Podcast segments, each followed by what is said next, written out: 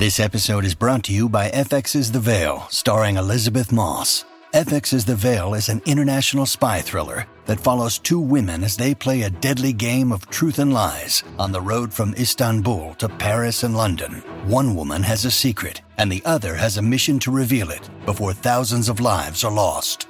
FX's The Veil, now streaming, only on Hulu.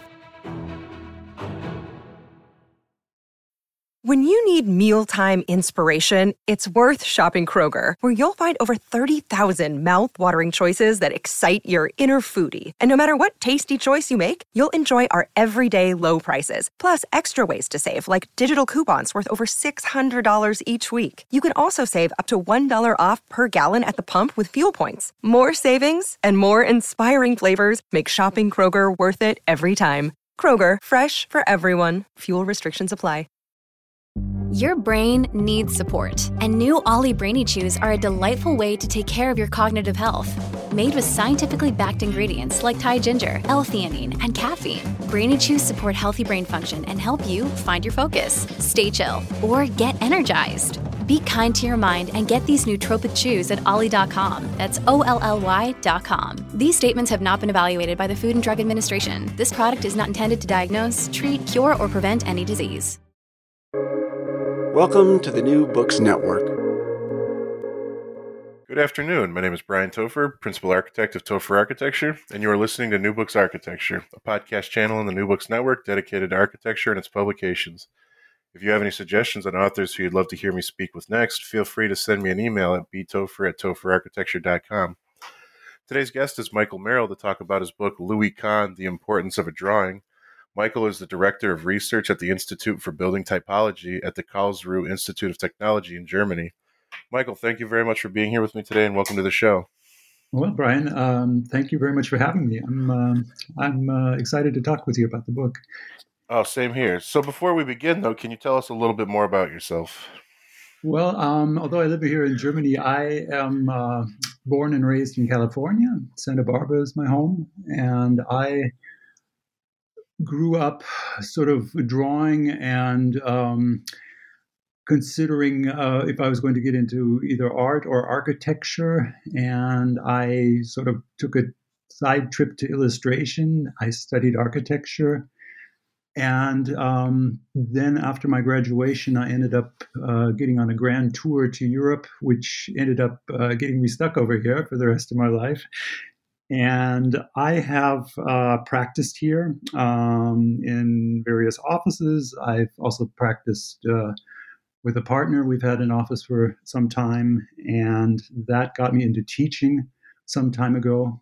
And um, I've been teaching here in Karlsruhe and in Darmstadt before that. And um, that teaching, maybe combined with the drawing experience, um, was something that got me going on um, using Louis Kahn as a, um, a, sort of an avatar or a case study for my students.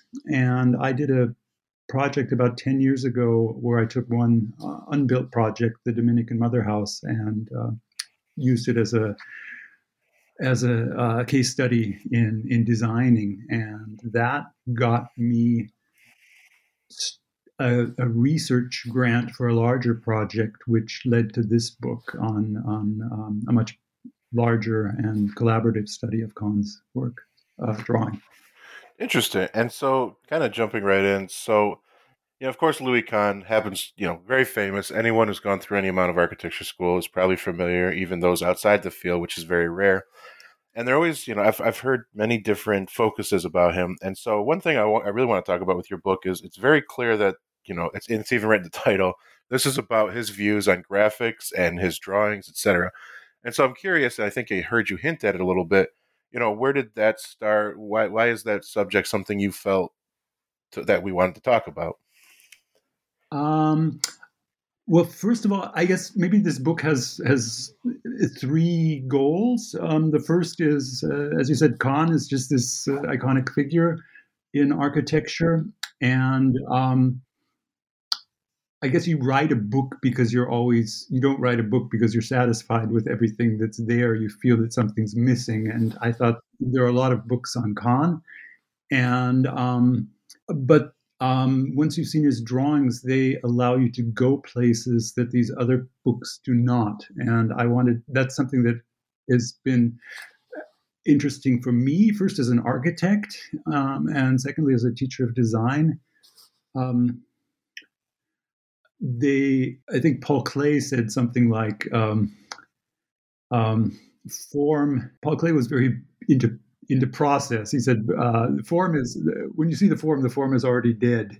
Um, it's the process that's the interesting part." And um, and so that was um, we know a lot of Kahn's buildings. Everybody, anybody who's studied architecture in the last 50 years um, has probably seen the Salk Institute and the Kimbell Art Museum and his buildings in India and Bangladesh and, and whatnot and they know them fairly well. But um, the drawings tell you all sorts of things that you don't see in the buildings that are either hidden or sort of sort of submerged or got lost along the way. They also tell a student a lot about the process of uh, of designing and and um, encouraging in certain ways because Kahn himself is not. Um, they sort of debunk the myth of of you know the magic sketch that that gets translated into a rendering, and um, that's something that I wanted to uh, to show with Kahn, and um, so, and that's a very interesting point. So I kind of have two questions on that. I guess not one isn't a question. Again, so I guess for those listening, eh, all books on architecture graph have graphics. However, I will make the case that this one is very graphic heavy, and so those listening are going to miss out on some and probably need to go grab it to see the graphic. But you bring up a good point in that when you look through, there's a lot of great images, and it shows a lot of early process. And you know, it's interesting because Louis Kahn is such a famous architect, but these sketches, I have to admit, look like what I would see from a student or kind of an average mortal architect. Yeah. And so that's that, that is an interesting point you bring up. Yeah. And so yeah. the, the the question I have from that is, you know, again, I hinted at, at when I one of my design fundamental classes I teach, we it, every project is based on drawing type. And so this book is actually organized based on drawing types and so I guess maybe we could start right at you know the idea of the section. You know, it, it, from what I could gather going through the book, you know, he, Louis Kahn really did have an interesting viewpoint on each drawing type that is kind of our standard set of tools. Sure. Yeah, that's um, so. On the one hand, we're we're using drawings to look at Louis Kahn and find out more about this very important architect. And then on the other hand, um, Kahn is a case study for us to look at architectural drawing in general.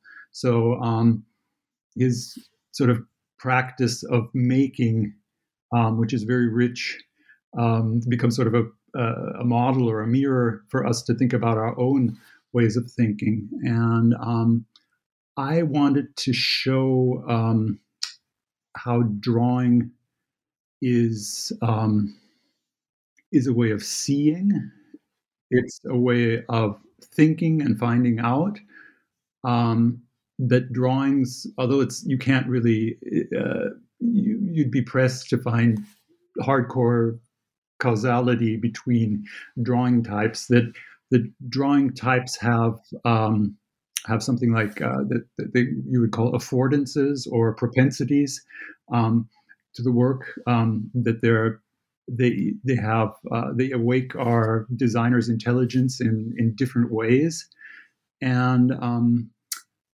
that's something that is important for an architect to to reflect on. I think, and um, it's a way of getting unstuck as a tip for students. hey, you know, why don't you? Uh, you've been working a lot on that plan. Why don't you uh, try a section? Or um, it's also, I wanted to show Kahn.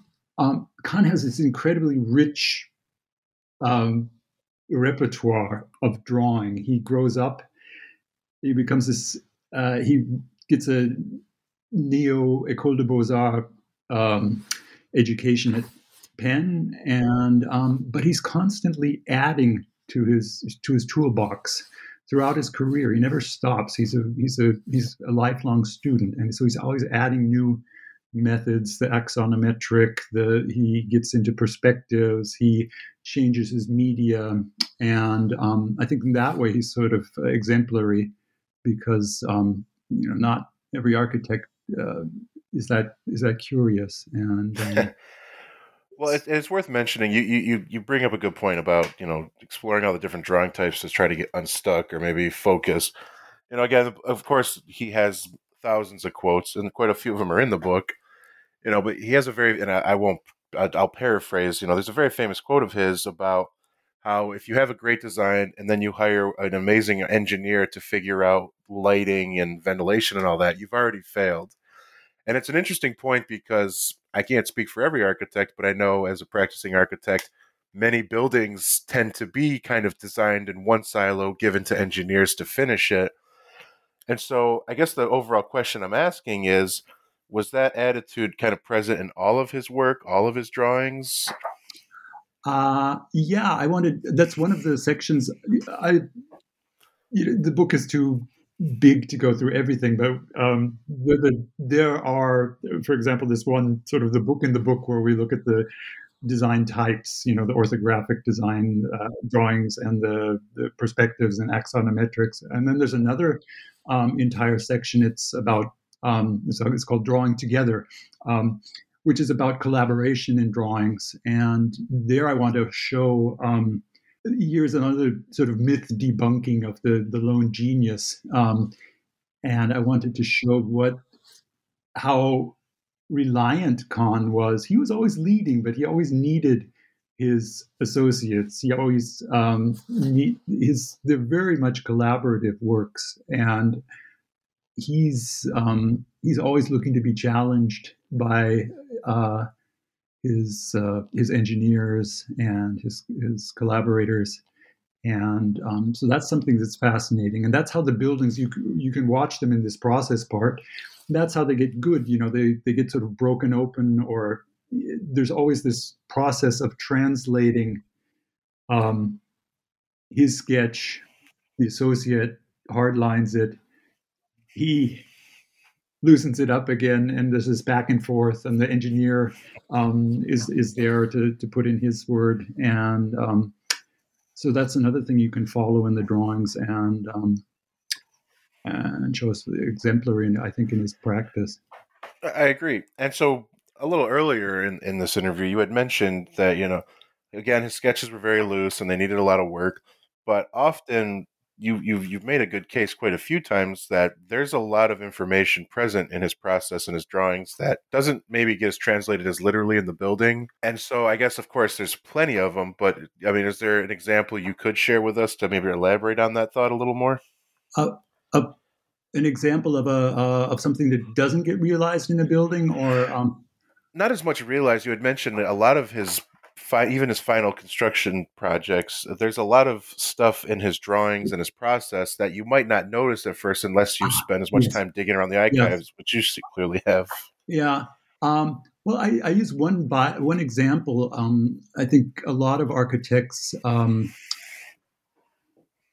know Salk Institute, and that's one of the, and that's just if you've ever been there, it's it's this wonderful um, master builders demonstration of of how you do things. You know how you build concrete, how you um, the plaza, um, how everything's put together, how it fits in the landscape, and um, and how it works, how it's just sort of rationally worked. And I um, there's an interesting um, anthropologist. His name is uh, Ingold, um, and he wrote a book. It's called uh, uh, Lines: A Brief History, and uh, it's a history of lines. And I think, well, so if you visit if you visit um, Salk Institute, and if you're an architect, you look at all these lines. You'll be looking at the formwork. You'll be looking at the travertine. You'll be looking at um, sort of the lines that uh, the tartan grid upon which it's based. And so there's this whole parliament of lines coming together for this for this drawing. You know, the biggest line is this central axis which goes out to the horizon, and um, and they're all there, and it's all very, um, of course, it had to be that way. Um, but if you go through the drawings in the archives, you'll see that each one of these lines um, was worked upon, and and he was always, uh, you know, Kahn's famous for asking the thing what it wants to be, and so you have this feeling that these lines are not imposed, they're not willed upon the project. They're they're each one of them is discovered, and they're and they're made to intertwine with each other. So that's this whole world of uh, of thinking the building from this sort of this scale, which is you know on the cosmic down to the the width of a pencil. Um, um, that's what you can. It's it's you know you can spend months in the archives looking at stuff like that. and you, so you, of course, you mentioned. I think you're referring to his very famous quote of asking a brick what it wants to be, and it wants to be an arch.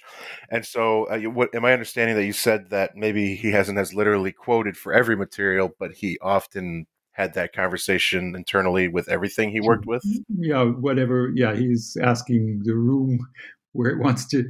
What is it? He has all these quotes. He's he's very. Uh, um, um, Michael Benedict talked about that in, in his project, I think, with you too. He's, he's very, um, you know, he anthropomorphizes uh, the the rooms. You know, the rooms. Uh, you know, the rooms each have a will, and they want. You know, they ask each other where they want to be within the society of rooms in the plan. And um, so he's uh, you know, the concrete has an order that has to be discovered, and uh, and so does the wood. And so he's constantly, you know, going through that, and you'll that's what he's doing in his drawings, and that's something you can you can follow. Very interesting. And again, of course, I don't want to kind of quiz and talk about every single quote in the book, but I know another one that really caught my attention is, uh, you know, he actually, you know, he's there's actually a quote of him talking about the idea of rendering, you know, a, a, very well done perspective of a building, kind of the the selling point for any architectural project. Whereas, you know, Kahn is, is heard to have said that rendering, we shouldn't do renderings because it's kind of a glamorous, seductive selling point. I was wondering yeah, if you could elaborate on that a little bit for us. Yeah, Kahn is, um, well, the, it's actually, it's interesting, um, you know, writing about the perspectives. On the mm. one hand, um, you know, Kahn grew up in this École des Beaux-Arts school where the perspective played almost no role at all. It was uh, spoke to each other in orthographic drawings. They were rendered, they were beautiful, but the perspective was it was almost like musicians. You know, here I'll show you my score. Um, I don't have to play it; you know what it sounds like, right? And um, so, on the one hand, Kahn was, um, you might say, skeptical of the perspective, but on the other hand, Kahn just loved to draw, and um, in sort of those hard Scrabble years where he around the depression where he was looking for work um, you can see he's he's drawing renderings for other uh, perspective renderings and they're quite beautiful for other architects. And he you know all the perspectives from his office they're all from him. Uh, maybe somebody would have pulled them out um, you know constructed them by hand but he would have done the final one with his with his touch because he loved to draw but he didn't see the perspective as um, as a it wasn't generative. It was um, it was more of a of a proof. It was more of something to show the client or um, he was finding out the things maybe a model might take the place of a perspective or even later he would he was drawing these huge sections through the site where you you know some of them are about uh, 15 feet long, you know, and um, and uh, you know you can really just almost walk into these sections, and um, so that might have, for certain projects, uh, replaced the perspective. Very interesting, and again, as we've hinted, of, of course, there's so much more we could cover. I, I, I would not want to keep you here for the next few days talking about everything in this this book. But so I guess uh, what I would like to talk about is so you know I, what I ask uh, almost everyone is, you know, since the book has been finished, you know, what is what is the project you've then moved on to, and what have you been kind of mm. occupying yourself with? Whatever, uh, recovering from the book. Um, um, well, actually, um, I, I, should probably mention this. Um, this book was um, was uh, you know, it's not like everybody gets a chance to do a book like this. You have to spend. I spent months in the archives in Pennsylvania um, with these drawings, and I spent you know years uh, on the book and gathering together. We have to mention this this fantastic. Uh, team of, of authors, these co-authors who all um, you know contributed to this to this book, and um, the archaeolog with also working um, with the architectural archives at the University of Pennsylvania, which is which is just a fantastic uh, institution, and um, so that all had to be paid for by somebody, and that somebody was uh, they called the Deutsche Forschungsgemeinschaft, which means the German Research Foundation, and um, they gave me a grant and paid my salary while I was doing this, and um, so then they basically um, I have now been given the uh, a follow up grant to um, sort of the question was, what about the models? And I said, well, what about the models? Yeah, and um, it's it's it's sort of the missing uh, the the missing sequel, um, talking about means and methods, and um, and so that there's a uh, it's going to be it's not going to be as big as this book. Um, it's going to be a, a, a, more compact study of the models that are in in Kahn's archive which became also a really uh, important um, tool for him. So that's one thing i'm going to be doing.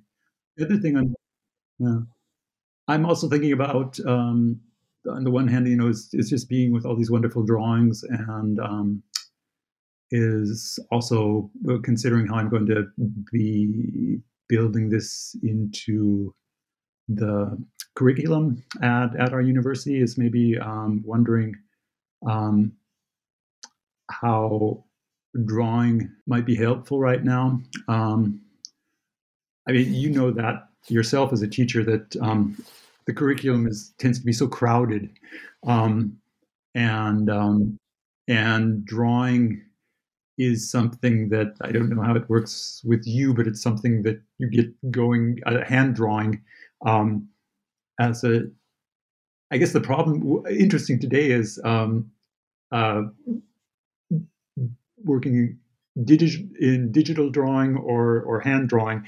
Um, both of them require a lot of learning, and so one tends to crowd the other one out, and um, which um, if you look at the book, it it's um, my idea is that um, you know because different types, different tools have their different affordances.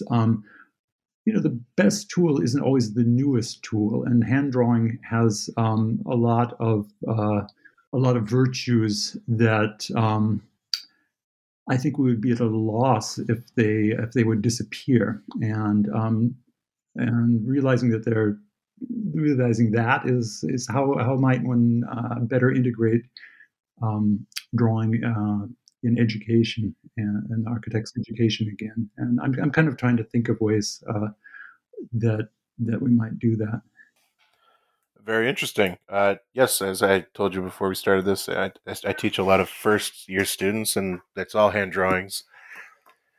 And, and often we have to prove why we're doing that when nice computer technology exists. so yeah, my, my, you know, it's funny. Uh, my experience is I, have had some first semester. Uh, I taught uh, several years first semester too, and my everybody. Sort of like, hey, why are you doing that? They're going to be on the computer, and so.